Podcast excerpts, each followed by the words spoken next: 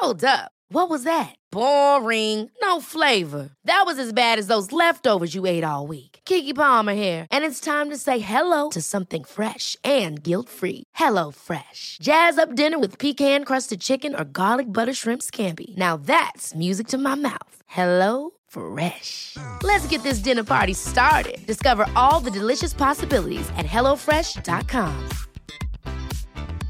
Hey, I'm Ryan Reynolds. Recently, I asked Mint Mobile's legal team if big wireless companies are allowed to raise prices due to inflation. They said yes. And then when I asked if raising prices technically violates those onerous two year contracts, they said, What the f are you talking about, you insane Hollywood ass? F- So to recap, we're cutting the price of Mint Unlimited from $30 a month to just $15 a month. Give it a try at mintmobile.com slash switch. $45 upfront for three months plus taxes and fees. Promo rate for new customers for limited time. Unlimited more than 40 gigabytes per month. Slows. Full terms at mintmobile.com. Hiring for your small business? If you're not looking for professionals on LinkedIn, you're looking in the wrong place. That's like looking for your car keys in a fish tank. LinkedIn helps you hire professionals you can't find anywhere else, even those who aren't actively searching for a new job but might be open to the perfect role. In a given month, over 70% of LinkedIn users don't even visit other leading job sites. So start looking in the right place. With LinkedIn, you can hire professionals like a professional. Post your free job on linkedin.com slash people today. Radio with Brandon Robinson. Who's the number one journalist around when it's going down? You know his name when he hit the town.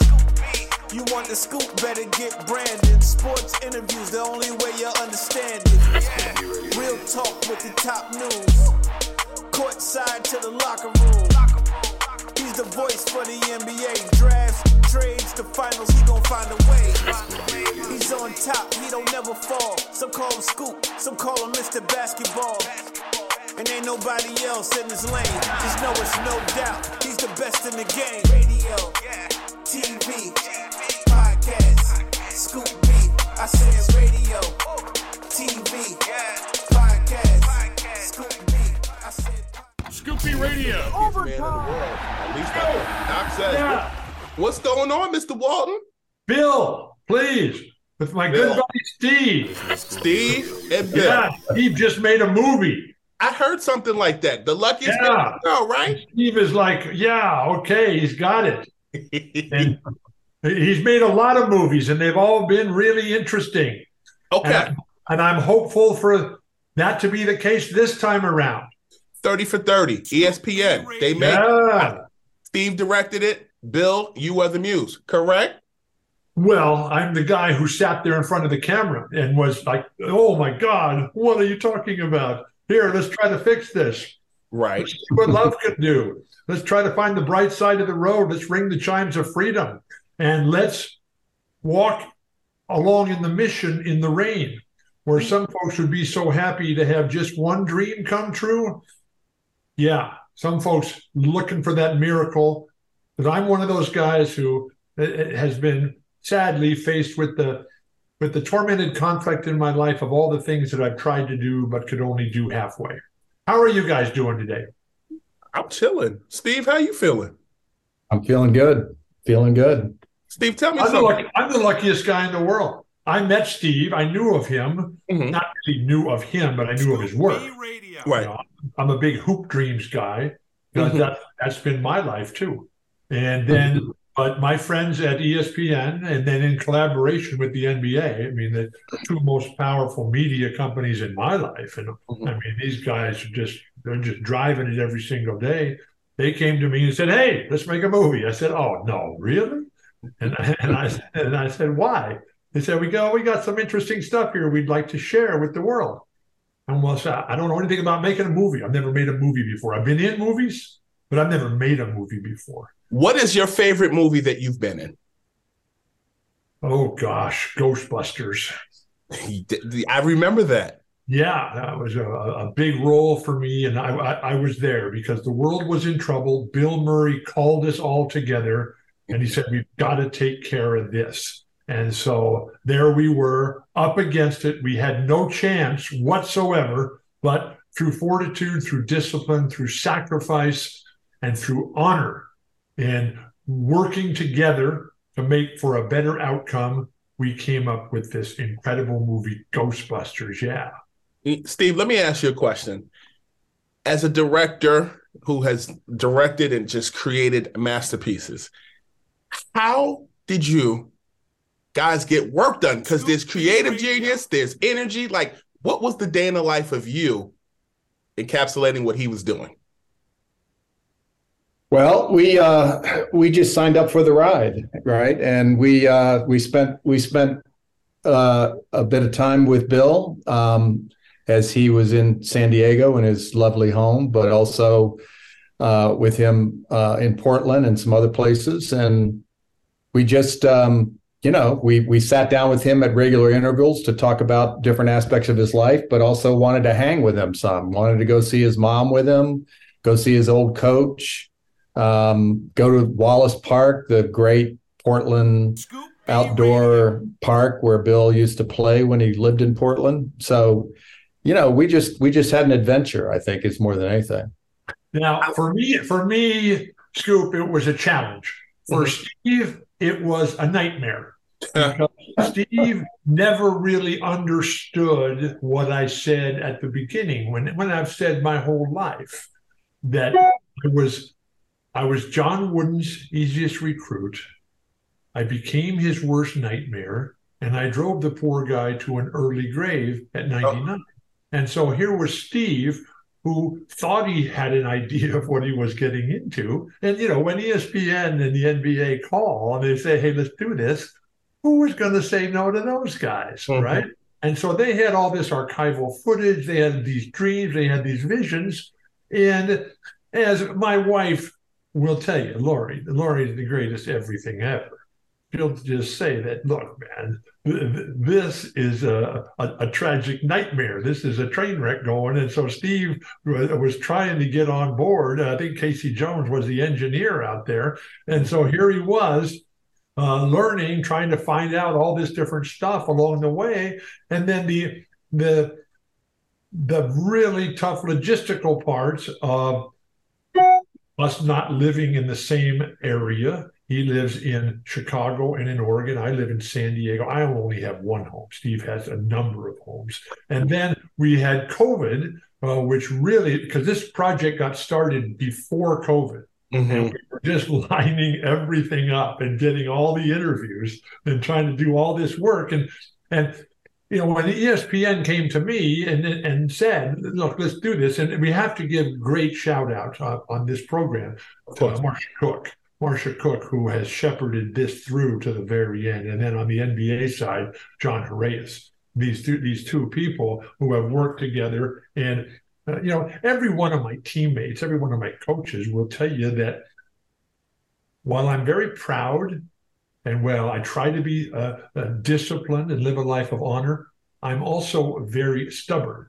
And so here it was, you know, I, I, I wanted a story. Steve had his idea of what the story was, and so what we all did was we worked together in a in a sense of collaboration, in a spirit of sacrifice to come up with a finished product that that I'm honored and I'm privileged and I'm hopeful will be something that people enjoy. People will, you know, take something from it. Tell me something, uh, Bill. When I was kind of just reading about this doc, I did not realize um, how much you were intertwined with just civil rights leaders, people that you kind of interconnected with. Your time, I guess, playing basketball, who are some of the most remarkable people that you got to meet? It's an endless list, and I want to add Steve James to that because the movies that he's made, the movie that the movie that he made, Abacus, which put me over the top, mm-hmm. because you know I, I, don't.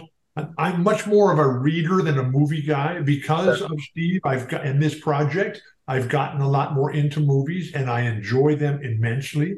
Mm-hmm. I, am a, a nonfiction historical biography type reader and consumer of information. The news I get is primarily by reading, and I, you know, if there's a huge news day, I'll tune on. Uh, you know, I'll tune into the, the visual aspects of it.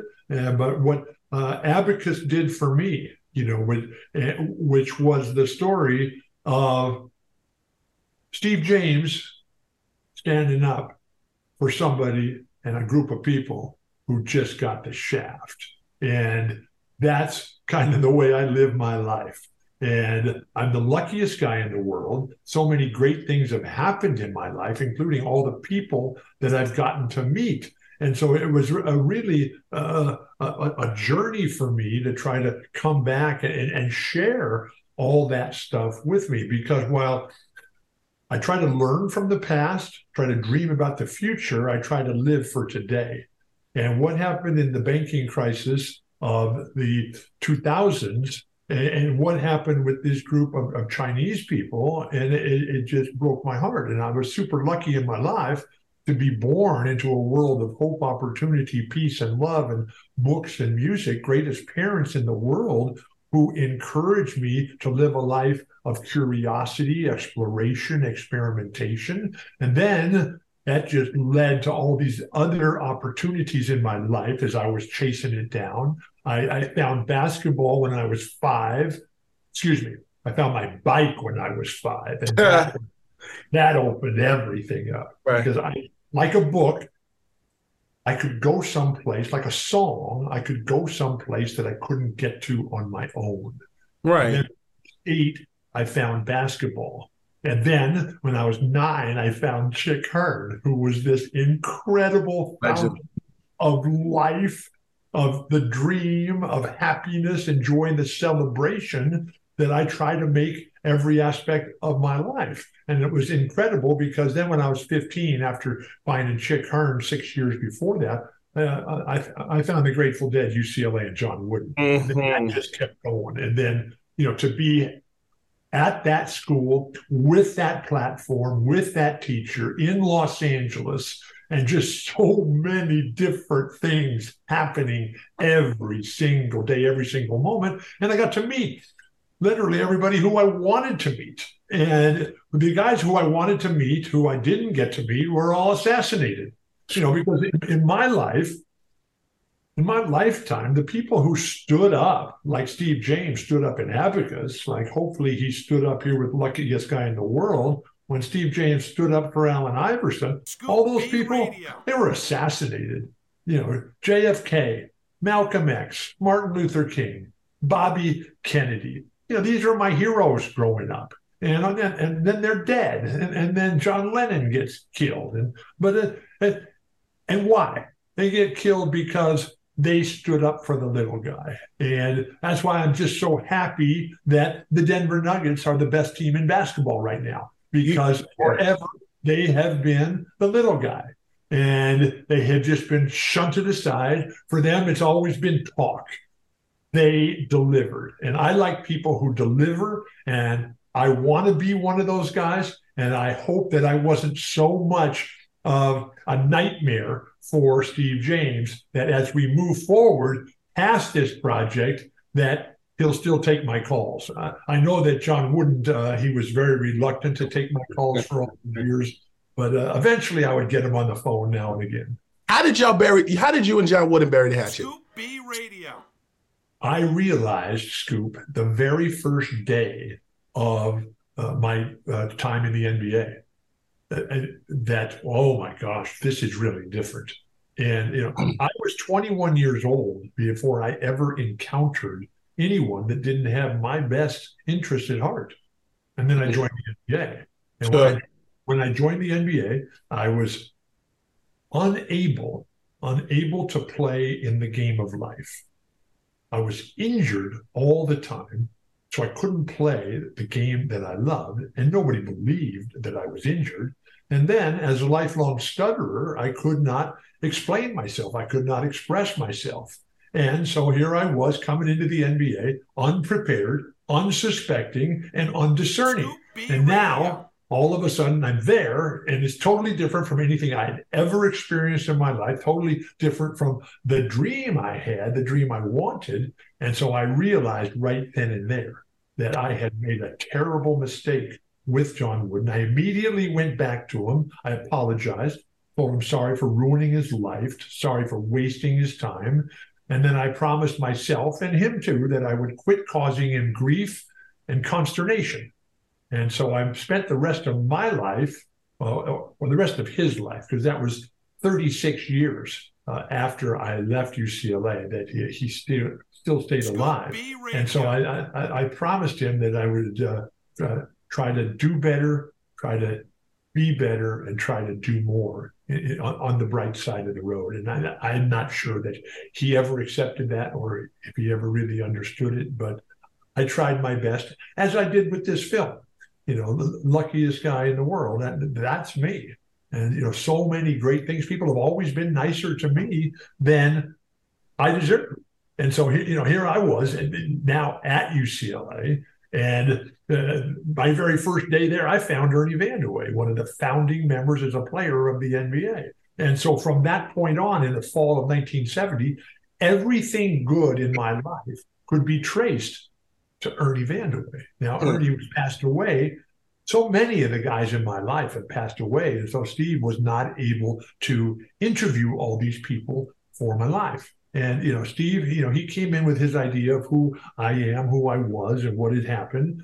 And I, I don't know, we're going to have to let him explain how, how it played out for him with his preconceived notions. Steve? Right. Yeah, I was going to ask you that, Steve. How did your perception of Bill change after completing the project? Well, I, you know, I'm only a couple of years younger than Bill, um, so I followed Bill, uh, Bill's career, um, and I used to, I used to, I, I, grew up in Virginia, and I used to stay up and watch UCLA games from Pauley Pavilion after the late news. I don't know why. Black and white television. I don't. That's right. I don't know why they were broadcasting those games back in Virginia, but they were. Um, and so they would come on at like 10 30 at night and out on the weekends and so i would stay up and watch ucla and watch bill and marvel at at that team and that and at his performance so i was a fan from you know as early on as i could be i didn't grow up in san diego so i didn't see him play in high school but um uh, so you know, I, I knew of Bill's career. I knew of the struggles he'd been through, um, but only had a cursory understanding, really, of all that his life had been and his career had been. And so, you know, this project, every film I do is like a profound discovery. You know, um, some of it I, I learn or I get some sense of it from reading, from like reading his biography or reading Breaks of the Game by David Halberstam or you know other other books that that have featured Bill's life, but you, there's nothing like the the direct experience, of course, of of just spending the time. You know, we probably talked over the course of uh, you know the two years that we were filming. We we probably sat down a dozen times for just interviews, and those are just the interviews. Um, it was only two years. Seemed like at least a decade. but you know, so uh, you know, I got I got a, a much stronger sense of what he had been through, both the highs and the profound lows. That um, you know, because he opened up and and really talked about that. We spent one interview. We spent one interview that ran about three hours just alone talking about the injury. It was just the focus of that whole interview was the injuries and the surgeries that he'd had over the years. And that was a three hour interview, and we still didn't get to it all. So it gives you an idea of, of, you know how much was there to to learn and understand in this story and that's why it went from you know espn originally wanted a standalone film and you know it, it didn't take me long to realize that i really wanted to do something that was more ambitious than that and do a docu series. And so after after a while, I convinced them that that um, that that was the way to go. And of course, when I told Bill, uh, when I told Bill uh, the good news that we were now doing a four part docu series, he was like, "What about five? How about six? That was Bill Russell's number. We should do six. Five five was my number on the Celtics because Kevin McHale had already taken 32. I should have played him for it the very first day I got there. Bill Russell was my favorite player. So I went from five hours to six hours, and I wanted it to be longer. And I wanted it to be more about my teammates and more about the people in my life. But you know, Steve's director, and he, he, you know, and one of the really good things about this whole project is that none of the discussions were acrimonious, and none of the negotiations, and they all went totally smooth, and it was fantastic because everybody wanted to have the best project imaginable, and so here we are, and I, I'm hopeful hopeful that it's going to be you know something that means something to other people because that's the life that I try to lead. You know, the, the people who I want to hang out with are people that mean things to me. And it, it was sad for me because of COVID and because of limitations and restrictions of time and all this sort of stuff that you know three of the most important people in my life did not make the the uh, total film uh, but they did make the editor's cut uh, available on espn plus cool. So, so uh, Lenny Wilkens, who was my 1st Mm-hmm. coach uh, and was phenomenal. And you talk about somebody getting the shaft. Lenny Wilkens got the shaft. And if you don't uh, ever believe that, read his book Unguarded. Mhm. Because Lenny is as classy, as dignified, as professional as they come in life, as nice a person, kind, generous, everything you want in a human being. And uh, you know, he, he got the shaft in Portland, and I'm responsible for that because I was hurt I couldn't play and I couldn't talk and I was unprepared. And Lenny took the fall for that. But it's a long list of coaches in the NBA who have been fired because my feet wouldn't perform. My feet wouldn't allow me to play the game that I love. And so here it was. Lenny was the first of those, and that's a heavy burden to carry. And the other guy who got in there um, in the editors got Mickey Hart, as Mhm. important as I have.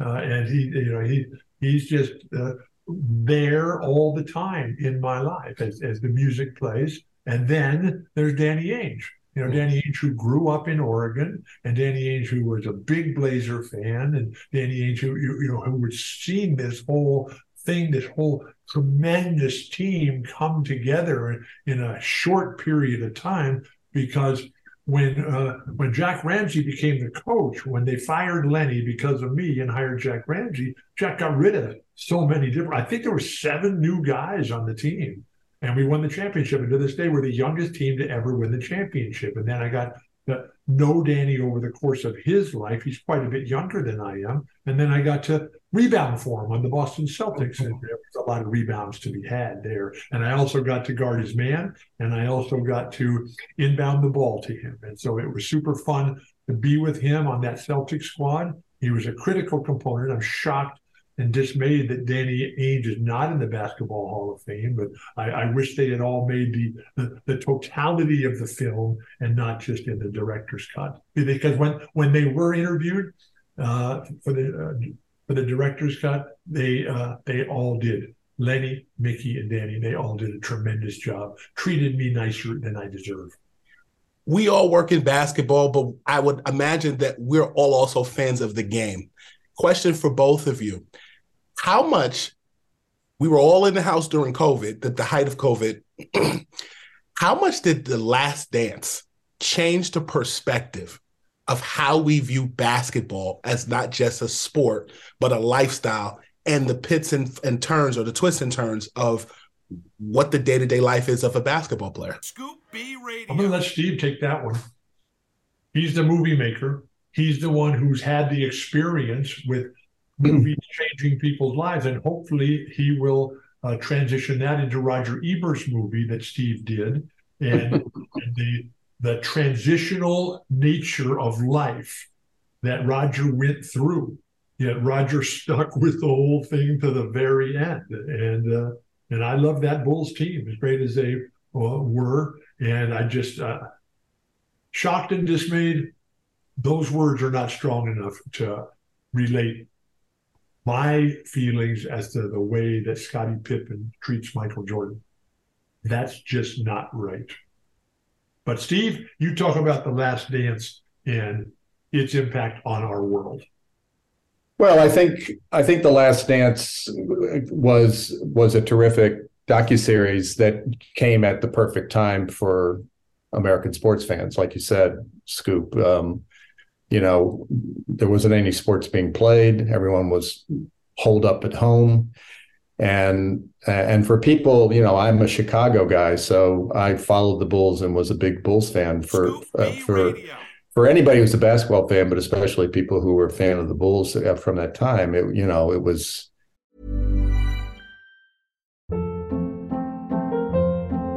Hold up. What was that? Boring. No flavor. That was as bad as those leftovers you ate all week. Keke Palmer here, and it's time to say hello to something fresh and guilt-free. Hello Fresh. Jazz up dinner with pecan-crusted chicken or garlic butter shrimp scampi. Now that's music to my mouth. Hello Fresh. Let's get this dinner party started. Discover all the delicious possibilities at hellofresh.com. Hiring for your small business? If you're not looking for professionals on LinkedIn, you're looking in the wrong place. That's like looking for your car keys in a fish tank. LinkedIn helps you hire professionals you can't find anywhere else, even those who aren't actively searching for a new job but might be open to the perfect role. In a given month, over 70% of LinkedIn users don't even visit other leading job sites. So start looking in the right place. With LinkedIn, you can hire professionals like a professional. Post your free job on linkedin.com slash people today. It was, uh, you know, it was catnip or crack cocaine or whatever you want to call it. It was, you know, it no, was, it was perfect. it was perfect. It was the perfect kind of, you know, thing to to um, to watch. Now, you know, I I I don't think the series does. Um, you know, David Halberstam's book on Michael Jordan is, to me, is the quintessential um, treatment of Michael Jordan. And he didn't even get to interview Michael Jordan. He was supposed to, but he didn't get to. And if you look, if you read that book, you'll see the the profound influence that I think that book had on The Last Dance because it is structured. The series is structured very much like David Halberstam's book on Michael Jordan. So I, I if you were a huge fan of The Last Dance, I urge you to read David Halberstam's book because it's uh you know he was a remarkable journalist in every respect, but and and there's probably never been as great a journalist who was such a huge basketball fan and knowledgeable basketball fan as David Halberstam. So, um, you know, there's a lot of great there's a lot of great docs out there, a lot of great docu series out there being made. But the Last Dance was a really good one that came along at the perfect moment, um, and I think that that contributed greatly to its its lore. Yeah, Bill. Um, you talked about Danny Ainge. Uh, I was the broadcaster for those Bulls teams on the national level. the NBA on NBC. And Right.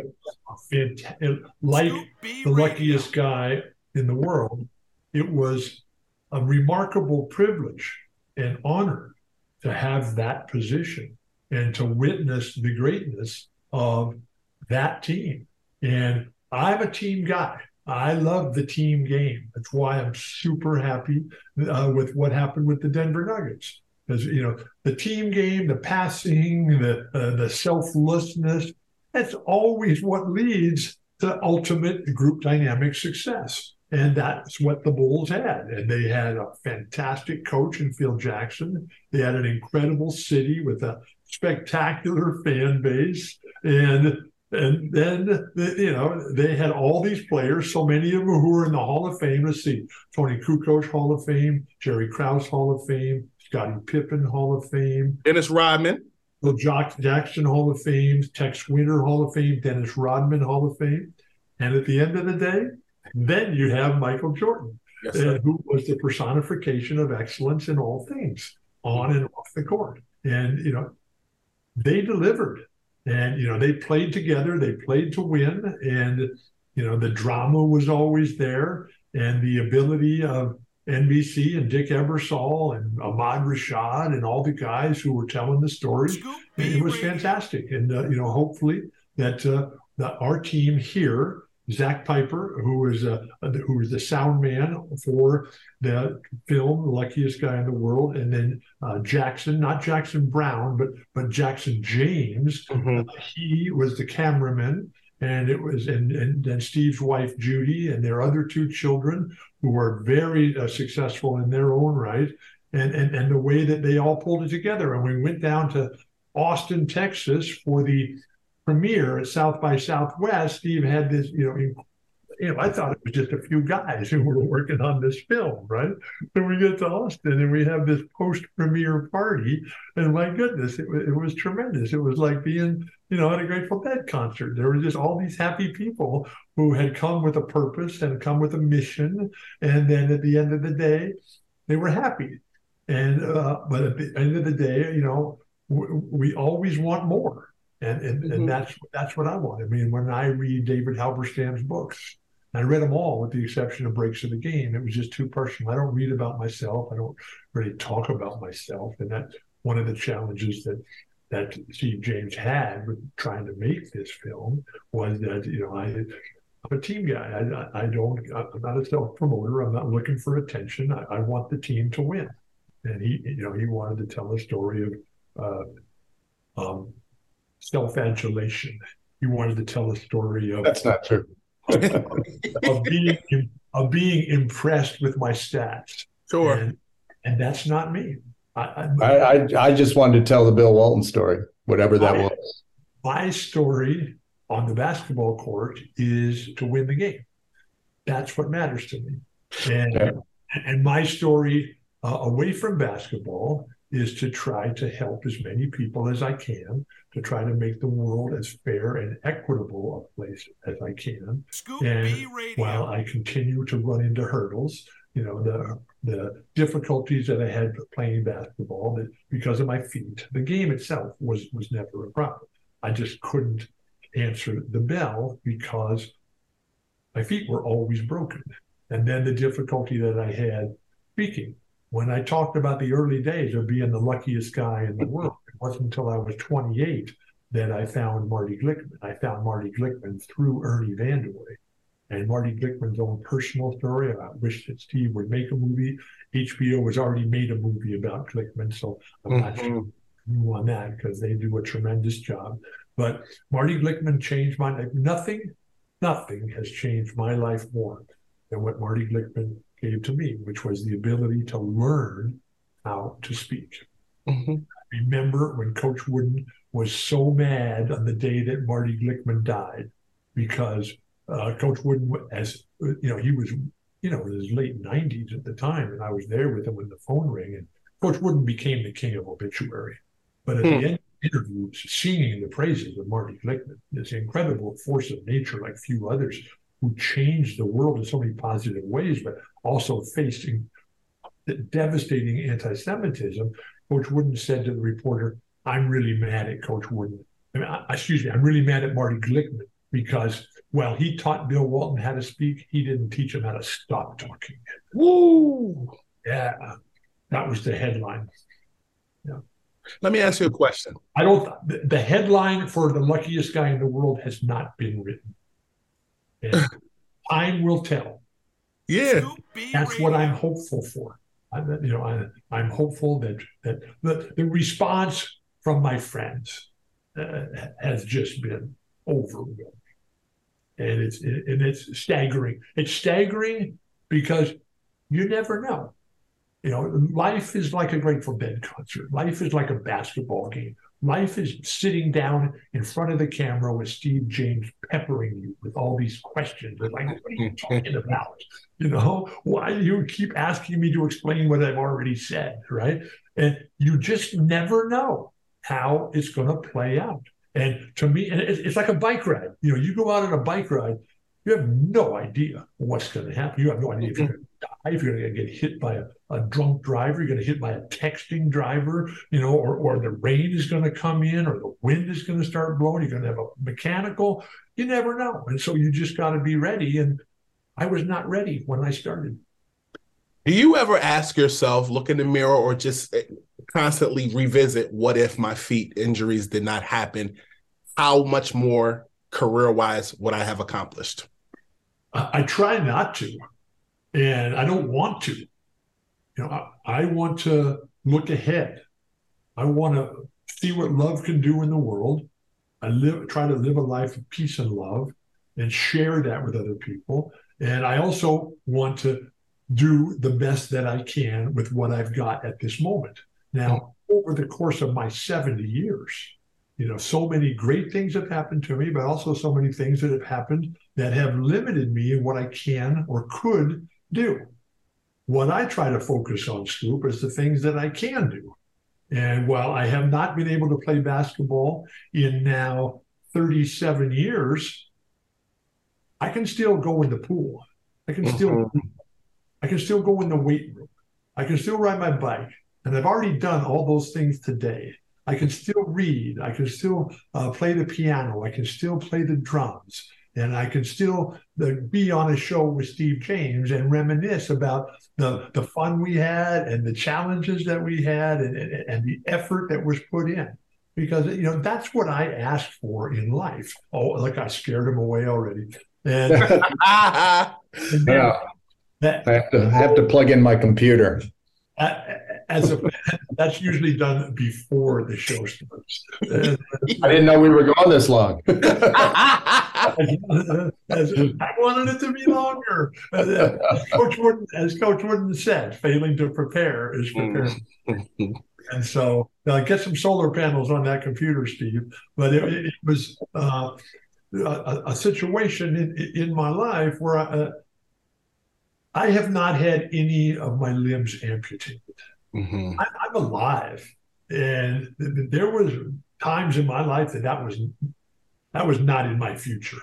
And I, you know, I'm 70 years old. I'm married to the woman of my dreams, who I met 33 years ago. And Lori is the greatest everything ever. Now she's not a thing, but I can't think of a better word than everything. So she's remains the greatest everything ever. I'm madly in love with her. We have six children and 14 grandchildren. And you know, and, uh, when my spine failed back in 08, shortly, you know, not shortly, but uh, after that, I found Pat Kilkenny and Ted Roth, who uh, we tried to get part of this film, but that didn't work out there. And but they took over for Ernie Vandeweghe as the guys who have been looking out for me and trying to help me get to what's next in my life.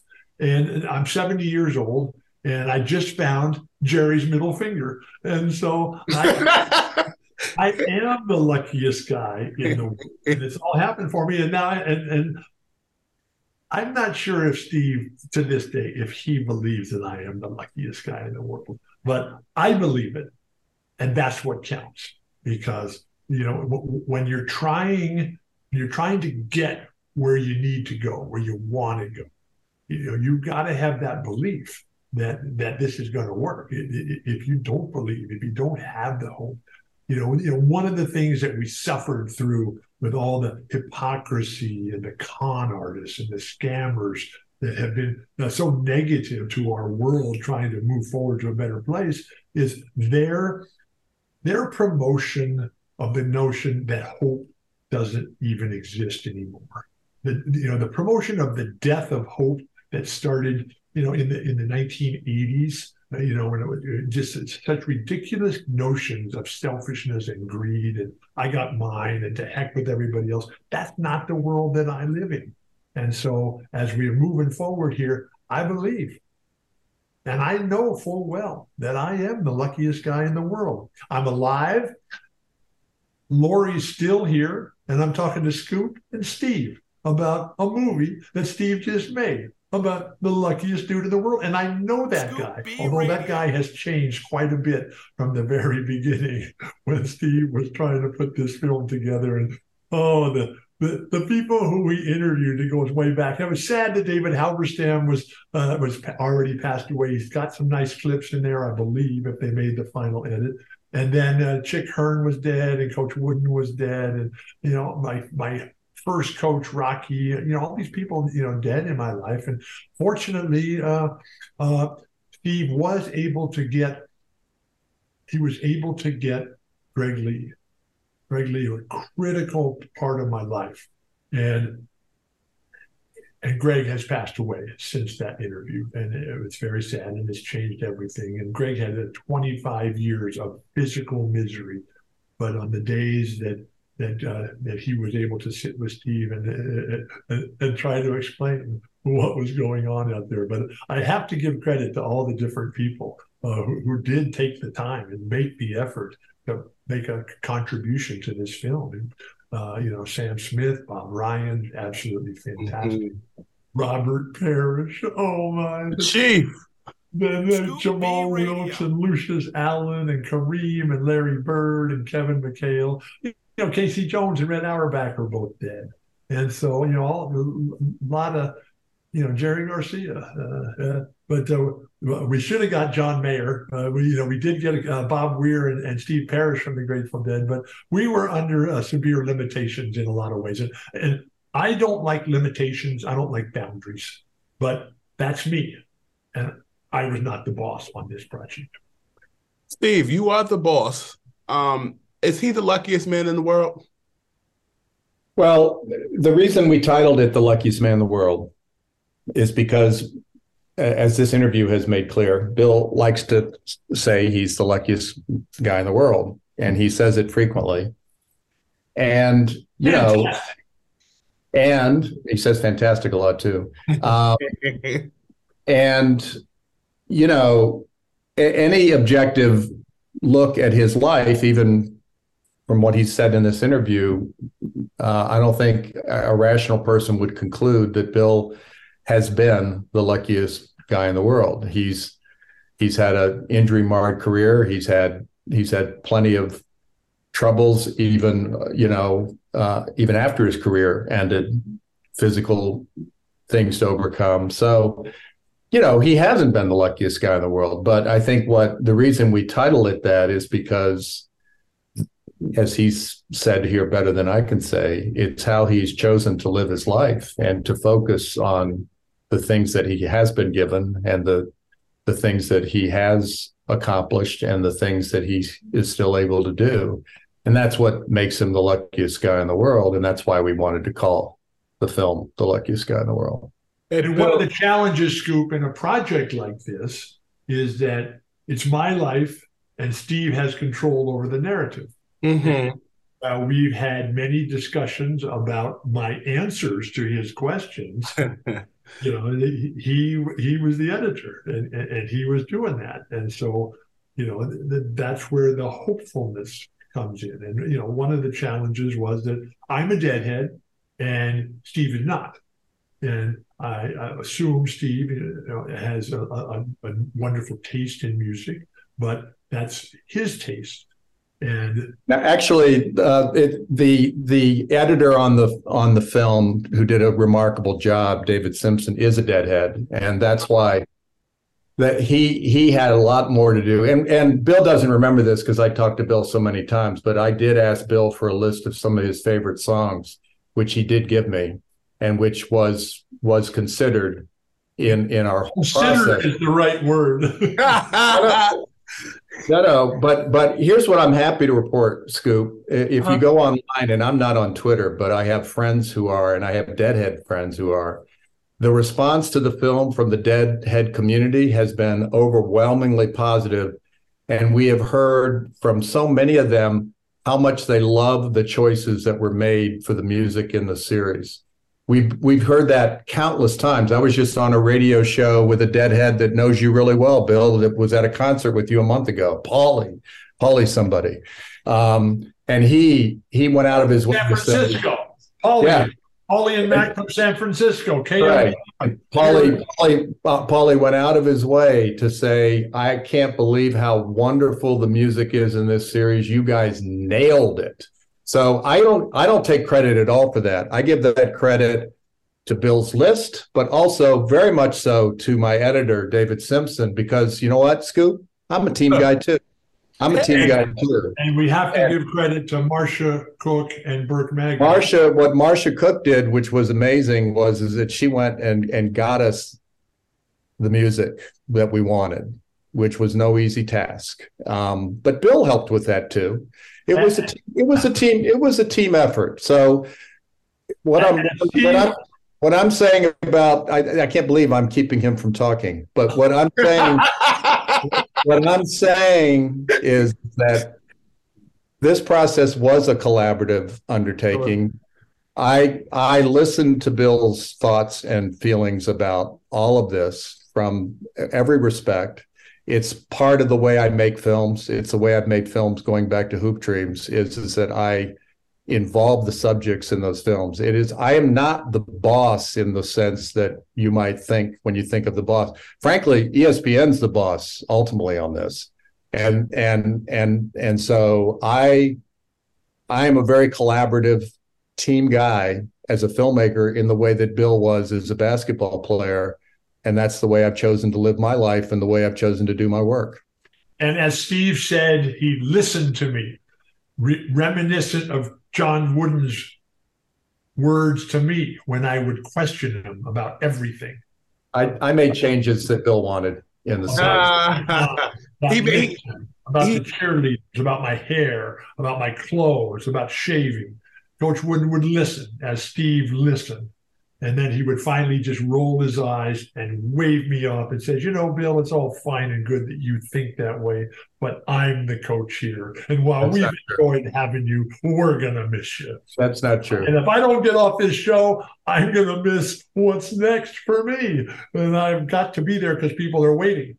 So, Before you go, yes. Nikola Jokic Oh, fantastic. has has have you he does so many different things. He can shoot, he can he's the point center of that squad.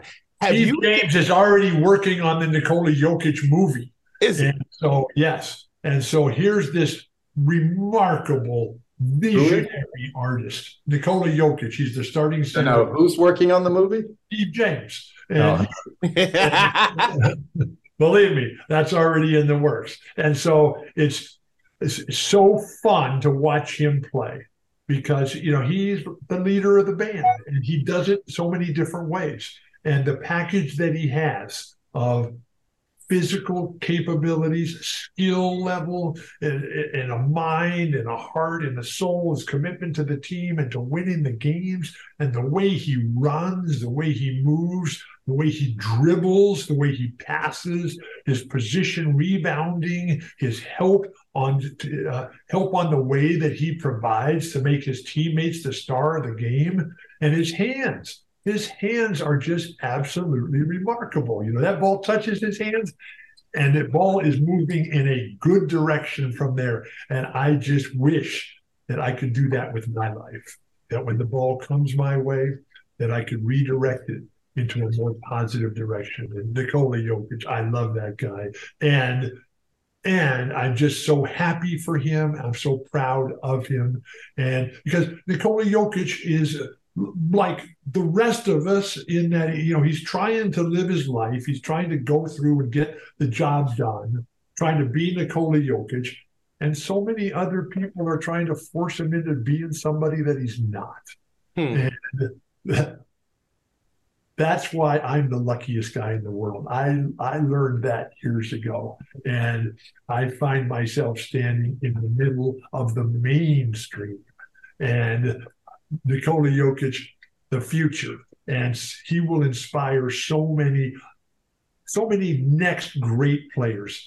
And when you talked, when Steve talked about uh, David Halberstam's book, and I love David Halberstam, and one of the books I want to recommend uh, about Michael Jordan is when Sam Smith, who wrote Mhm.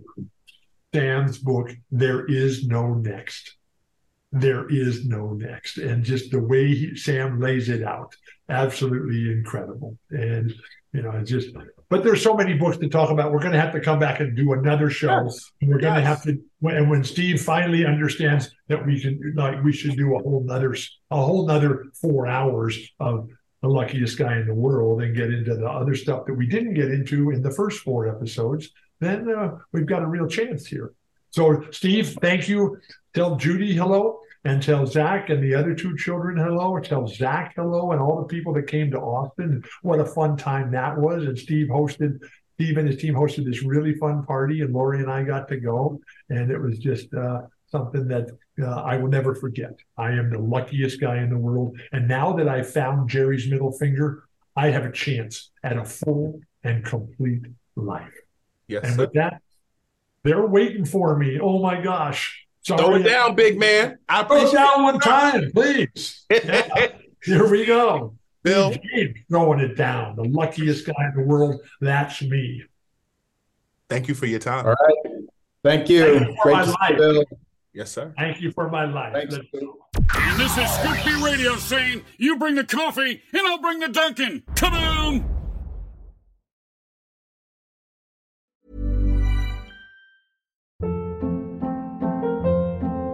Hold up. What was that? Boring. No flavor. That was as bad as those leftovers you ate all week. Keke Palmer here, and it's time to say hello to something fresh and guilt-free. Hello Fresh. Jazz up dinner with pecan-crusted chicken or garlic butter shrimp scampi. Now that's music to my mouth. Hello Fresh. Let's get this dinner party started. Discover all the delicious possibilities at hellofresh.com. Hi, I'm Daniel, founder of Pretty Litter. Cats and cat owners deserve better than any old fashioned litter. That's why I teamed up with scientists and veterinarians to create Pretty Litter. Its innovative crystal formula has superior odor control and weighs up to 80% less than clay litter. Pretty Litter even monitors health by changing colors to help detect early signs of potential illness. It's the world's smartest kitty litter. Go to prettylitter.com and use code ACAST for 20% off your first order and a free cat toy. Terms and conditions apply. See site for details. Mom deserves the best, and there's no better place to shop for Mother's Day than Whole Foods Market. They're your destination for unbeatable savings, from premium gifts to show-stopping flowers and irresistible desserts. Start by saving 33% with Prime on all body care and candles. Then get a 15-stem bunch of tulips for just $9.99 each with Prime. Round out Mom's menu with festive rosé, irresistible berry chantilly cake, and more special treats. Come celebrate Mother's Day at Whole Foods Market.